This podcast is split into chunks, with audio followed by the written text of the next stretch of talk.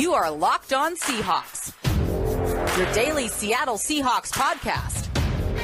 Part of the Locked On Podcast Network. Your team every day.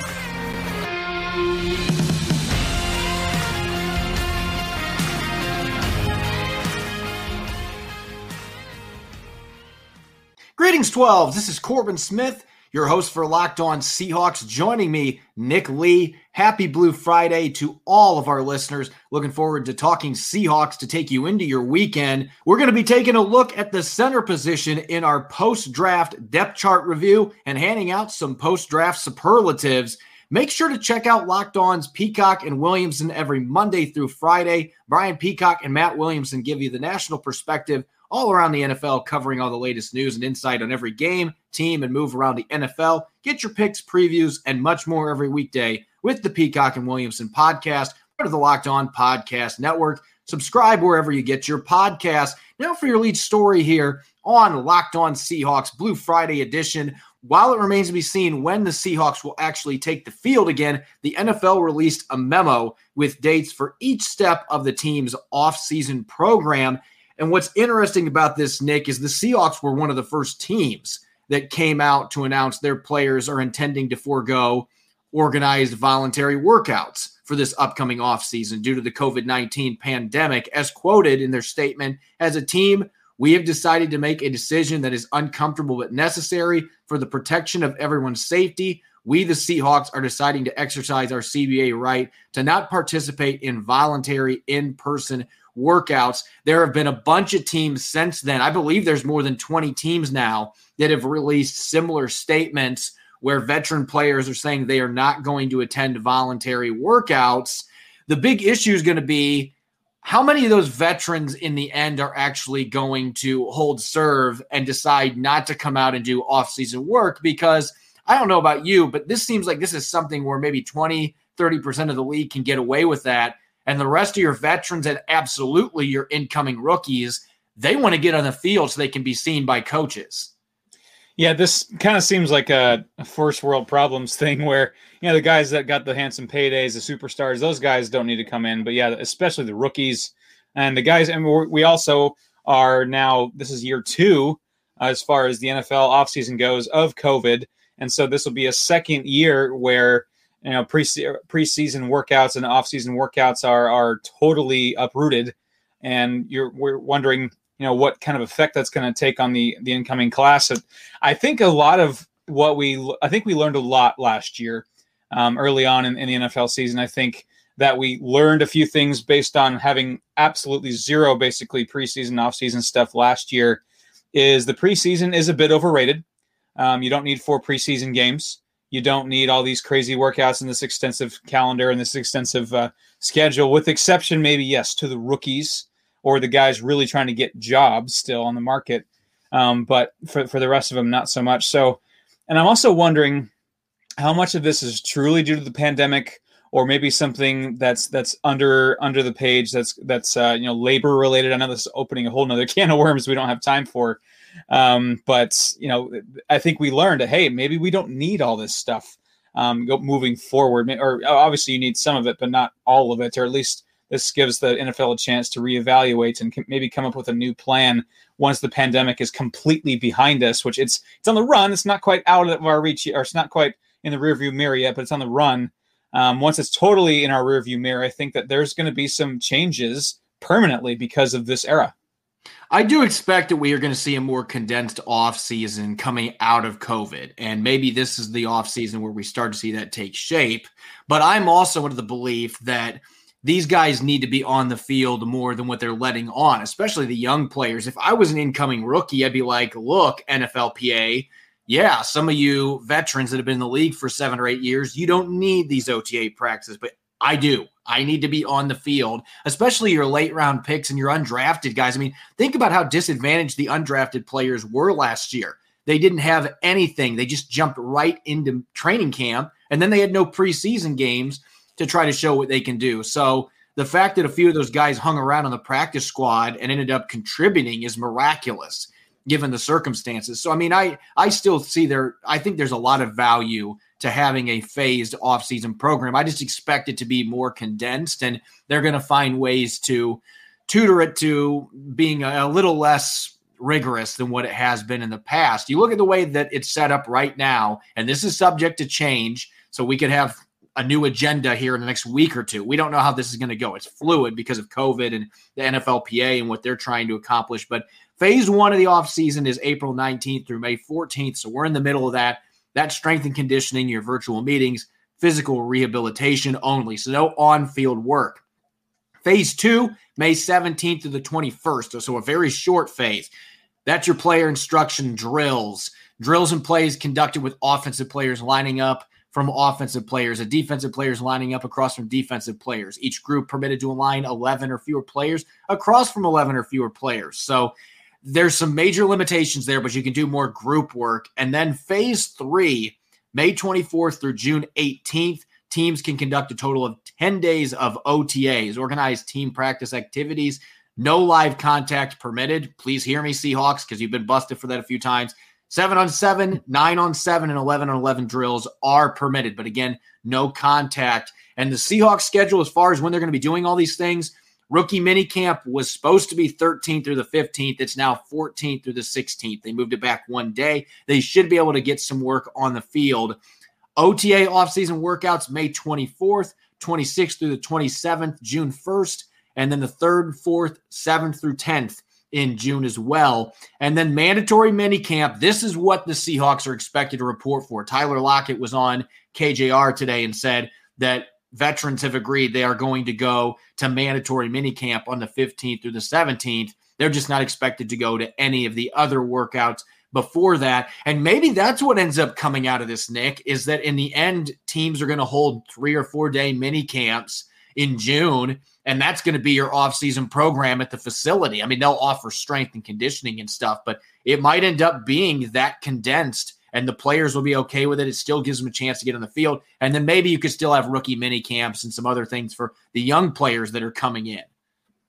Yeah, and if, if I'm a, if I'm the uh, commissioner of the NFL, I think that this is something that I, w- I would absolutely consider. Is you don't need all this all these little dates and all all these you know trickling out through through the entire offseason. I know the NFL is kind of obsessed with always being in your view um, during the offseason on your calendar if you're a hardcore NFL fan, which is fine. And, you know, as a baseball fan myself, you know, baseball kind of just disappears after the World Series until spring training. So I'm kind of used to that. Um, and and I know football's a bit of a different animal with playbooks and, and you got to get your body right to get hits and and um, you know you can get you can you can learn a lot in a, in a few in a few days, and you, get, can bring in some veterans to to try out. And I think that if you can get the veterans to agree on, on a few, you know, a weekend um, to get together and and have a mini camp, and also the rookies maybe a bit more of an extended program, and then just report to, to fall camp or the training camp later on in the preseason. I think I don't think they really need to. I think they're overthinking this. They have in the past, where you know I think this is probably too much, and I think you know much like a lot in the pandemic we are realizing we can cut out a lot of the fat in our lives. Um, a lot of it is important, and and we're I think we're realizing what is truly important in our lives during this pandemic, which is a blessing in, in disguise here. And I think that's that's all across the board. So I think the NFL would do would, it would behoove them to really take a step back and see what is truly valuable in the offseason. And I think that they can really take a strainer and really, you know, shake out the the loose pebbles and, and see what really is valuable.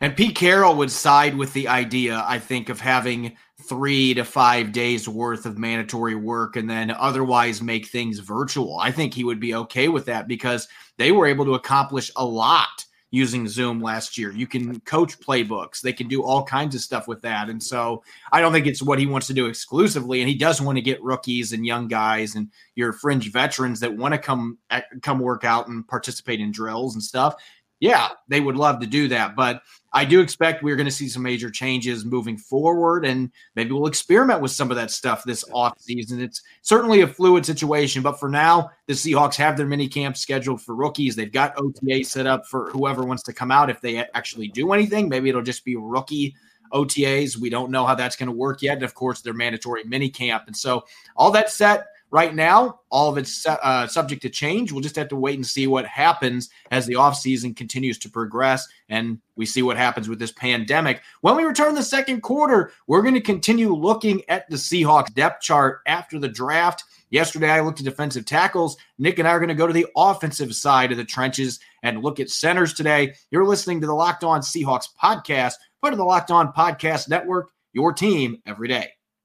Bet online is the fastest and easiest way to bet on all your sports action. Baseball season is in full swing and you can track all the action at Bet online. Get all the latest news, odds, and info for all your sporting needs, including Major League Baseball, the NBA, NHL, and all of the UFC MMA action. Before the next pitch, head over to Bet online on your laptop or mobile device and check out all the great sporting news, sign up bonuses, and contest information. Don't sit on the sidelines anymore, as this is your chance to get into the game as teams prep for their runs to the playoffs.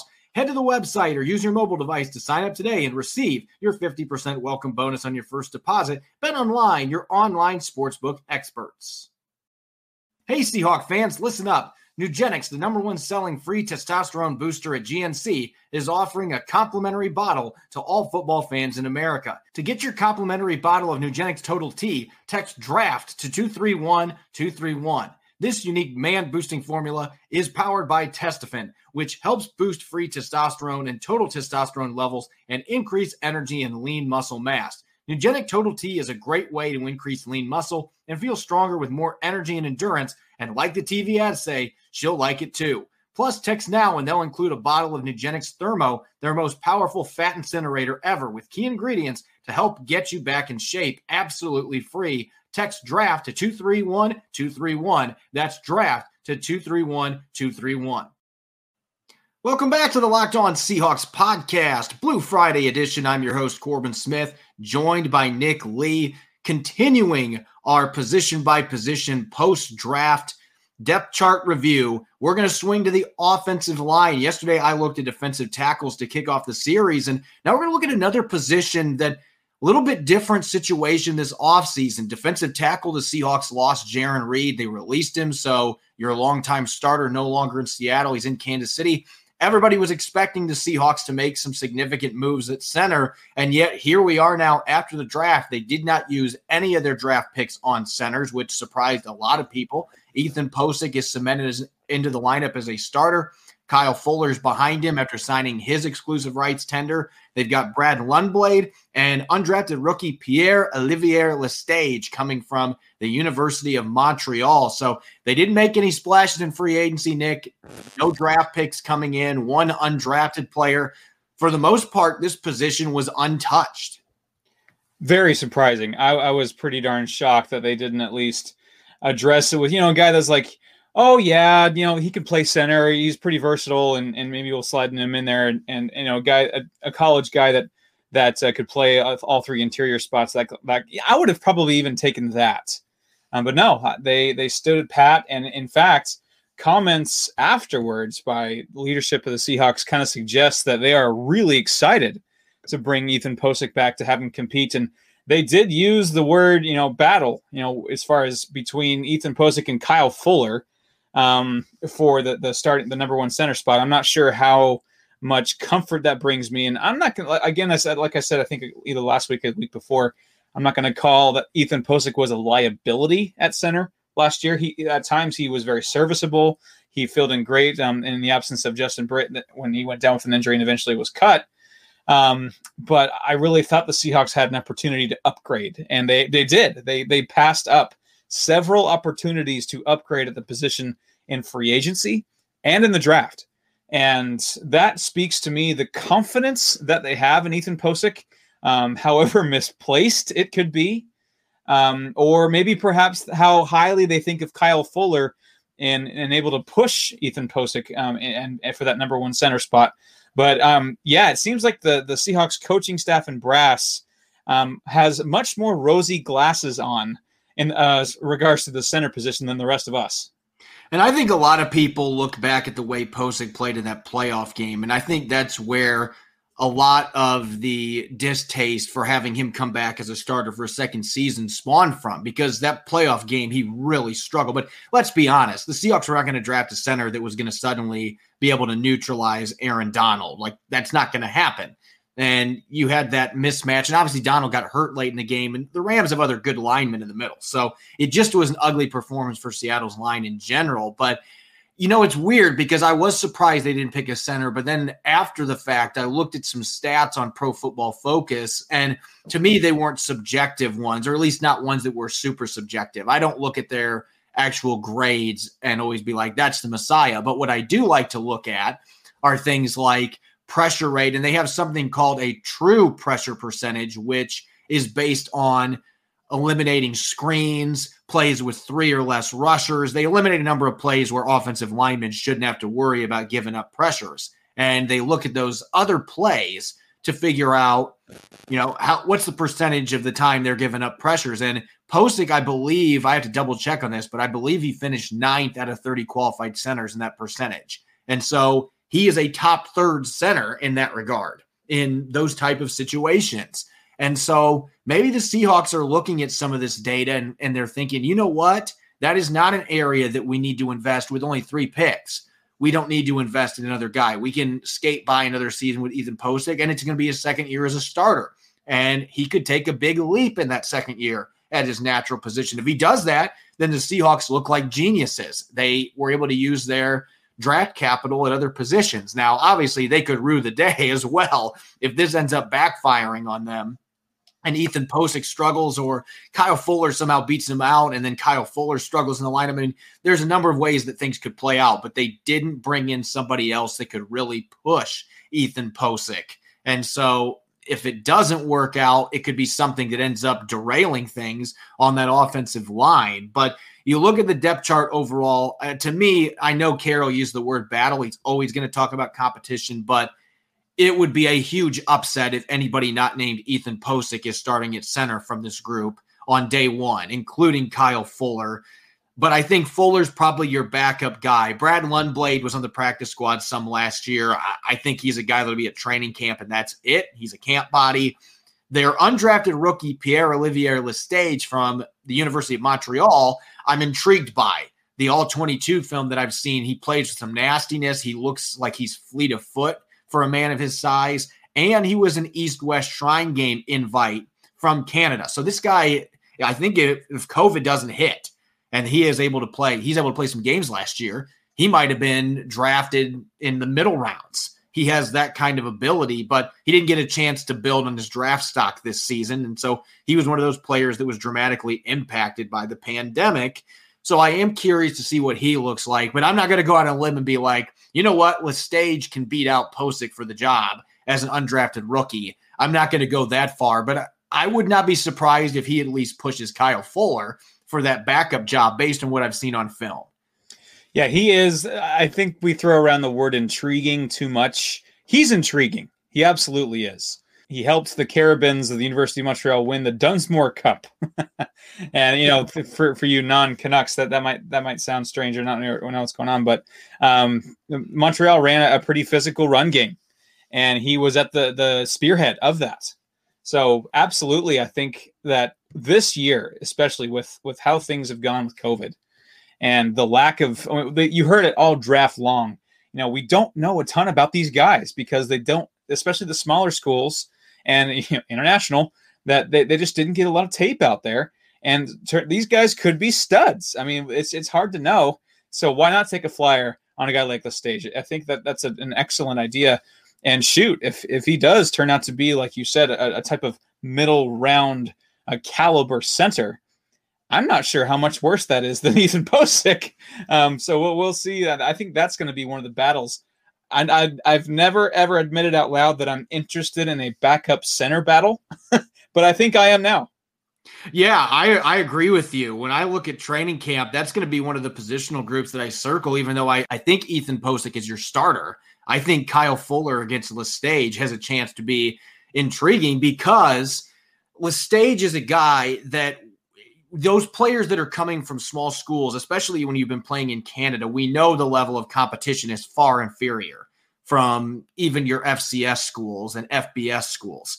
And so you just don't know is that player going to be able to translate the skills that we're seeing on his all 22 film against other Canadian colleges. Is he going to be able to translate that playing against NFL players? We won't know until we see him on the field. And if we would have gotten to see him in the Shrine game or something, then we would maybe have a better idea. But it didn't happen this year. It was virtual. So again, completely in the dark. We don't know what this kid's going to do. If what he showed on film does translate, though, sign me up for being very excited about his potential. And maybe he's a guy in a year or two that could end up playing for you on Sundays. And so, again, I agree with you. We use the word intriguing a lot, maybe too much, but it applies in this case. As far as 53 man roster projections, this one's pretty cut and dry, though. I mean, unless Lestage does come in and just upstages Kyle Fuller or even Ethan Pocic, then we could have ourselves a very surprising situation developing. But I just don't see it. I, I think, at least for this year, Ethan Pocic and Kyle Fuller are going to be the two guys that are going to be the centers on the roster. And of course, Damian Lewis can provide that insurance option as he showed last year if somehow they need to have him play the spot. Yeah, bringing up Damian Lewis is a good is a good point. I think that that's something that people forget. He played very admirably, um, filling in in that Cardinals game. Yeah, this is certainly a position where everyone's going to ha- be under microscope. This is going to be one that uh, they're going to the the Seahawks Twitter uh, when they were when they want to find something to be mad about, they're going to point to the center position if things aren't going well. That's going to be one of the first places they turn if the offense isn't clicking in all cylinders to start the year um, for it might not even be the center's fault, but there it's definitely going to be the scapegoat. This is an easy scapegoat um, opportunity for for those. If, if the Seahawks don't come out firing like they did last year, a lot of a lot of fingers are going to be pointed to the middle of that offensive line. When we come back in the third quarter, it's all about the rookie class. We're going to be looking at draft picks and undrafted rookies, which are going to be especially important considering Seattle had only three draft picks. We're going to dish out some post draft superlatives, six of them in total. When we return, you're listening to the Locked On Seahawks podcast, part of the Locked On Podcast Network, your team every day. Are you looking for a way to boost your workout game? Are you seeking a delicious protein bar without the sugar and carbs? Enter in the Built Bar. 18 amazing flavors, including nut and non nut flavors. Some of the best ones caramel brownie, cookies and cream, apple almond crisp, peanut butter, double chocolate. You're going to have a tough time eating just one. These bars are covered in 100% chocolate, soft, easy to chew. It's great for the health conscious guy. Lose or maintain weight while indulging in a delicious treat. Bars are low calorie, low sugar, high protein, high fiber, and they're great for a keto diet. Remember to use the promo code LOCKED15 to get 15% off your order. Welcome back to the Locked On Seahawks podcast, Blue Friday edition. This is your host, Corbin Smith, joined by Nick Lee.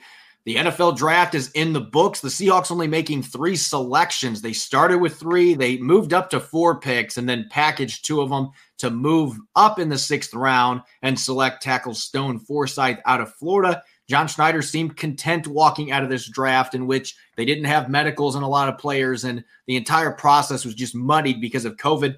They were content to leave with just three new selections and started cleaning up on free agency, undrafted players in the seventh round. We even talked to him in the sixth round for a post draft press conference. So it was very evident they wanted to go into attack mode, take advantage of that seventh round to really recruit players. And as a result, there are some very exciting undrafted rookies the Seahawks have picked up. So, Nick, what we're going to do here, we do this every year. We're going to dish out some post draft superlatives with this rookie class. And we'll start with the one that's the most basic, the most surprising. Which incoming rookie is going to be the most surprising for the Seattle Seahawks?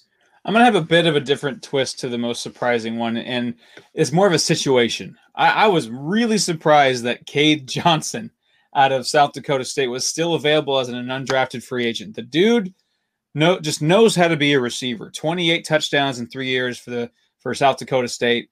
Um, and I, I in, in, the mocks I did, and I know I'm not I'm no Mel Kiper, I'm no you know uh, you know those experts, but I drafted him sometimes in the fourth or fifth round in some of my mocks, and, and I'm shocked he went undrafted. He had over 1,200 yards, eight touchdowns in, in 2019 for for the Jackrabbits, and I, I just that's the most that was a surprising situation to me that all of a sudden I had the Seahawks taking him late in the draft, and here he is as an undrafted free agent. So um, a really intriguing receiver option. Uh, you know, just He's a good route runner. He might not be the speed burner that Eskridge is, but I think he brings something different to the table that um, that will cause the Seahawks coaching staff to take a long, hard look in his direction during camp. I'm going to go with another undrafted rookie because Cade Johnson would be a surprise to me if he goes out and wins a roster spot because I'm with you. I had a fourth round grade on him. I could not believe, I guess I just assumed he got drafted because I was doing stuff covering the players the Seahawks picked. And then I looked at him like, um, he is still on the board at the end of the seventh round. What is going on here? And so I wouldn't be surprised if he comes in and lights it up. I'm going to go with Jarrod Hewitt, though, the defensive tackle out of Virginia Tech. He's an undrafted rookie that's not getting a lot of buzz right now. I don't think most fans know anything about him, but the ACC has been a much improved conference over the last five or six years. I would make an argument it's probably the second best conference behind the SEC in terms of putting championship caliber teams. We know what Clemson's done, but there's some other really good programs that have gotten better in the last four or five years. Jarrod Hewitt had nine and a half sacks the last two years as a 290 pound three tech. That is right in the wheelhouse, what Seattle loves size wise. And obviously, they need another player that can help fill in for Jarran Reed's departure. I don't know if he pushes for a roster spot right away, but I think Hewitt has got a chance to come in and potentially win a reserve role because they don't have a true replacement right now for Jarran Reed. Maybe Jarrod Hewitt in a year or two is able to become that guy. So I think he's somebody that's going to turn some heads when training camp gets here. I just think he fits the profile of the type of three techs the Seahawks like to bring in. Let's go to the next one here. Most pressure to reach ceiling. This one usually is a little more interesting because there's more draft picks to choose from, but there's certainly still a few players that uh, are going to have high expectations coming into their NFL careers. Yeah, th- this one's a bit weird because you you wouldn't necessarily put a name of an undrafted guy here because there there isn't a ton of pressure on those undrafted guys to to immediately come in and produce. And I'm not also going to go D'Wayne Eskridge because there are two guys named Tyler Lockett and DK Metcalf carrying most of the load for the receivers. So if D'Wayne Eskridge doesn't reach his ceiling, it's not going to totally throw the Seahawks season off the rails. Um, I'm going to go Tre Brown, cornerback out of Oklahoma. Um, the, the, Seahawks corner situation is far from resolved. He's he's undersized, which has been well documented, and it's very fascinating to see um, perhaps a change in philosophy, or at least a, a, a, an adaptation or evolution by this coaching staff to take guys like him. Maybe DJ Reed helped them push back in that direction. Um, there were plenty of the typical Seahawks lengthy daddy long leg corners still on the board when they took Tre Brown. In fact, when that pick came, I'm like, okay, I think it's going to be a cornerback, and I listed three, four, five guys, and Tre Brown was not on there because I, I just didn't I didn't think he fit their fit their uh, physical traits. But um, I think the Seahawks are going to have to hope that he proves valuable. Um, so that that is where the pressure is coming from is that he was a, a, corner that that comes in typically undersized for a Seahawks cornerback and absolutely has a chance to grab a week one starting spot. And uh, he, he's going to have to produce, especially as if if the corners that were taken after him uh, start trickling into the NFL and, and getting playing time. I'm going to go with the sixth rounder for this one because it's weird saying there's pressure on a sixth round pick to reach a ceiling, but all these things are relative based on situation. And Duane Brown's going to be 36 in August. Brandon Shell is a free agent after this year. Brown is a free agent after this year. They don't really have anyone else on the roster that is poised to become the heir apparent for Duane Brown. Stone Forsythe is that guy. And so there is a lot of pressure on the Seahawks to develop this kid this season and prepare him to at least start at right tackle in 2022, if not on the left side. We don't know what the future holds with Duane Brown. I think Brown's got two or three good seasons left in him, but we don't know how the Seahawks are going to approach that with him aging. They might decide we're going to be ready to move forward with Stone Forsythe, and that is a lot of pressure that you're going to have to deal with trying to replace a two-time All-Pro and one of the best tackles of his era in Duane Brown. So I think there is going to be a lot of pressure on him to step in at some point and fill those shoes that pressure is eventually going to be there for him to be a quality starter at left tackle. Let's go to our next one here. Most likely to start right away. You might have given it away in your last response, but which rookie do you think has the best chance to play and start right away in week one for the Seahawks. You're right. I did give it away. It is Tre Brown for me. Um, he just really needs to beat out one of Tre Flowers, Ahkello Witherspoon, or, or, DJ Reed. And and we all know that well, we, we know what Tre Flowers is and what he isn't. He's not a ball hawk. He's got issues in coverage, sometimes lapses in coverage. He's got all the physical traits you'd want, but hasn't quite put it together. I don't know if it's between the ears or what. Um, I think Brown, I actually am predicting that Brown beats him out and and has a legit chance to be uh, a starting cornerback in, in, week one, and if not week one, really really soon. I think that he's going to impress in camp. I think that I'm trusting that since the, the Seahawks went away from their kind of physical check check boxes with him, that they saw other things they really liked that they can work with that he that he can you know bring out and um, and produce right away for the secondary. And so it's almost like they're going to need him to be one of the ones that start right away. And, and you know, D'Wayne Eskridge, I don't know if you want to call him a starts. I think he'll definitely get looks. Um, but I don't know, but I don't know if I should throw with the word start around, especially with we don't quite know what the offense will truly look like. But Tre Brown, I think, has a legit shot to be one of the two cornerbacks or three cornerbacks on the field week one.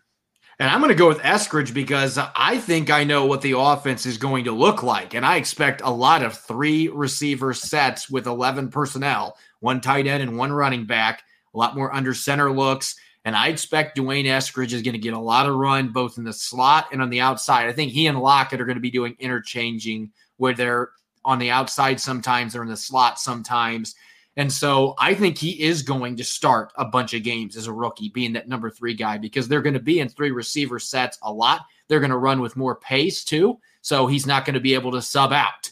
And so I anticipate quite a few snaps for Eskridge. And I think he's going to be a starter because of the type of offensive scheme they're now going to have, where you might not see quite as much 12 personnel. And we'll see quite a bit of two tight end sets. But I, I think the three receiver sets, 11 personnel with three receivers, I think is what we're going to see a lot. And I anticipate that D'Wayne Eskridge is going to get starts, at least on the stat sheet, even if his overall snaps don't reflect him being a guy that's playing a ton. I think he's going to get starts. Most likely to make a Pro Bowl. This one is really challenging because the Seahawks don't have a first round pick and only had one pick in the first three rounds. But as we know, Nick, the Seahawks have had several Pro Bowlers in this era that have come from day three selections. Yeah, and I'm I'm, I'm gonna go. I, I must be the the the chairman of the Tre Brown fan club. I, I guess I didn't know that till just now, um, but I'm gonna go Tre Brown, um, and not you know it's a lot to do with the fact that they don't have a ton else, and also because I, I do think that this the coaching staff sees something in him that they really like, and he's got some of that lob edginess to him. I think I really like. Um, he'll be put well, what's important about you know making the Pro Bowl, he'll be put in the best position to succeed and put up the necessary numbers to be a Pro Bowler. While Eskridge might play very well and work out as, a as a receiver and you know be a perfect part of this offense. You know there there are two pretty big beasts ahead of him, and as far as the depth chart and getting targets that he's not getting. So you don't see too many true you know, wide receiver, th- third wide receivers on a roster make the Pro Bowl. So I think he'll just be a victim of circumstance. I'm not. I, I'm not going to say he's not capable of making the Pro Bowl. I think just Tre Brown will go into a different, situ- a better situation that will put him on a pedestal in order, eh, put him on in a situation to earn a Pro Bowl bid more so than Eskridge.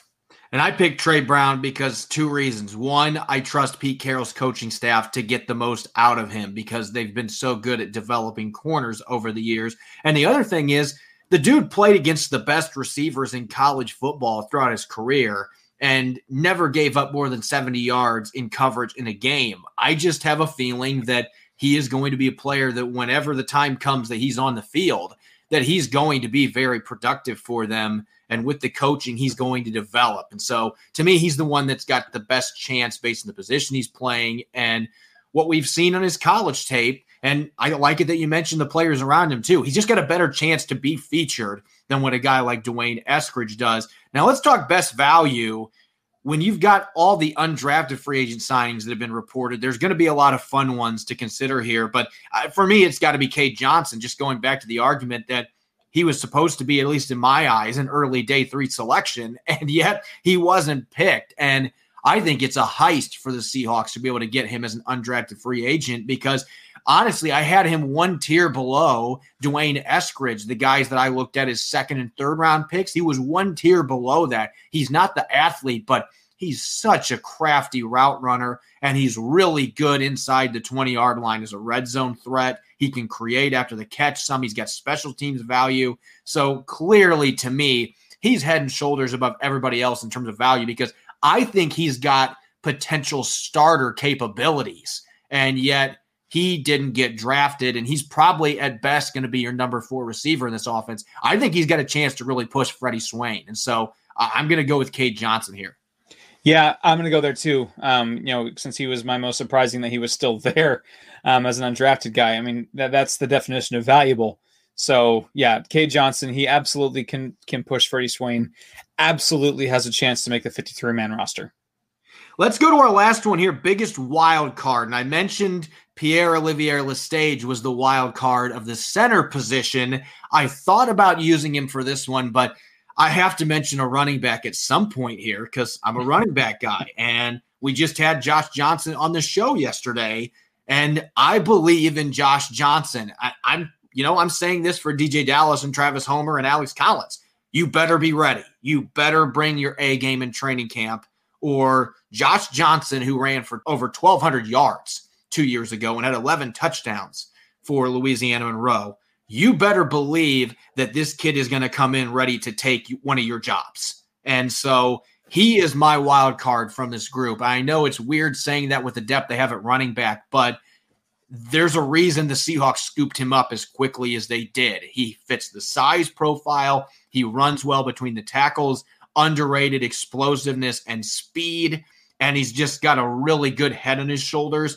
He is going to be ready to compete. He's eager to compete. So I'm going with Johnson here. I think he's got a really good chance to potentially knock one of those incoming uh, remaining running backs out of the depth chart and off the team. When I go biggest wild card, I'm thinking a lot more of like they could be a total bust cut within a few weeks of camp or they just mess around and make the 53 man roster. um, and for me, that's Jarrod Hewitt. You already mentioned him. Could be a total bust, could be a you know Demarcus Christmas type, or he could be the heir apparent to Jarran Reed. I mean, that that's really the the spectrum I think of Jarrod Hewitt's. Um, he, he could be an afterthought, a, a, camp guy that that doesn't that you you read maybe a sentence about during preseason and you never hear from him again or you could be he could be a guy that comes into camp and clearly is pushing for a roster spot. Um, he just has that the athletic and the athletic traits. And you mentioned the ACC, nine and a half sacks the last two years for Virginia Tech, and if if he can get show athletic traits, get into the quarterback from the three tech position, I think the Seahawks are still looking for that um, since the departure of Jarran Reed, and if Jarrod Hewitt can can provide that, and and I I agree that maybe not right away, maybe not week one, but down the line, you know, with, with some attrition, some injuries, some underperformance. Um, Jarrod Hewitt, I think, is is one that could get a look if he comes to to camp with his head on straight and ready to work and uh, and performs like I think he's capable.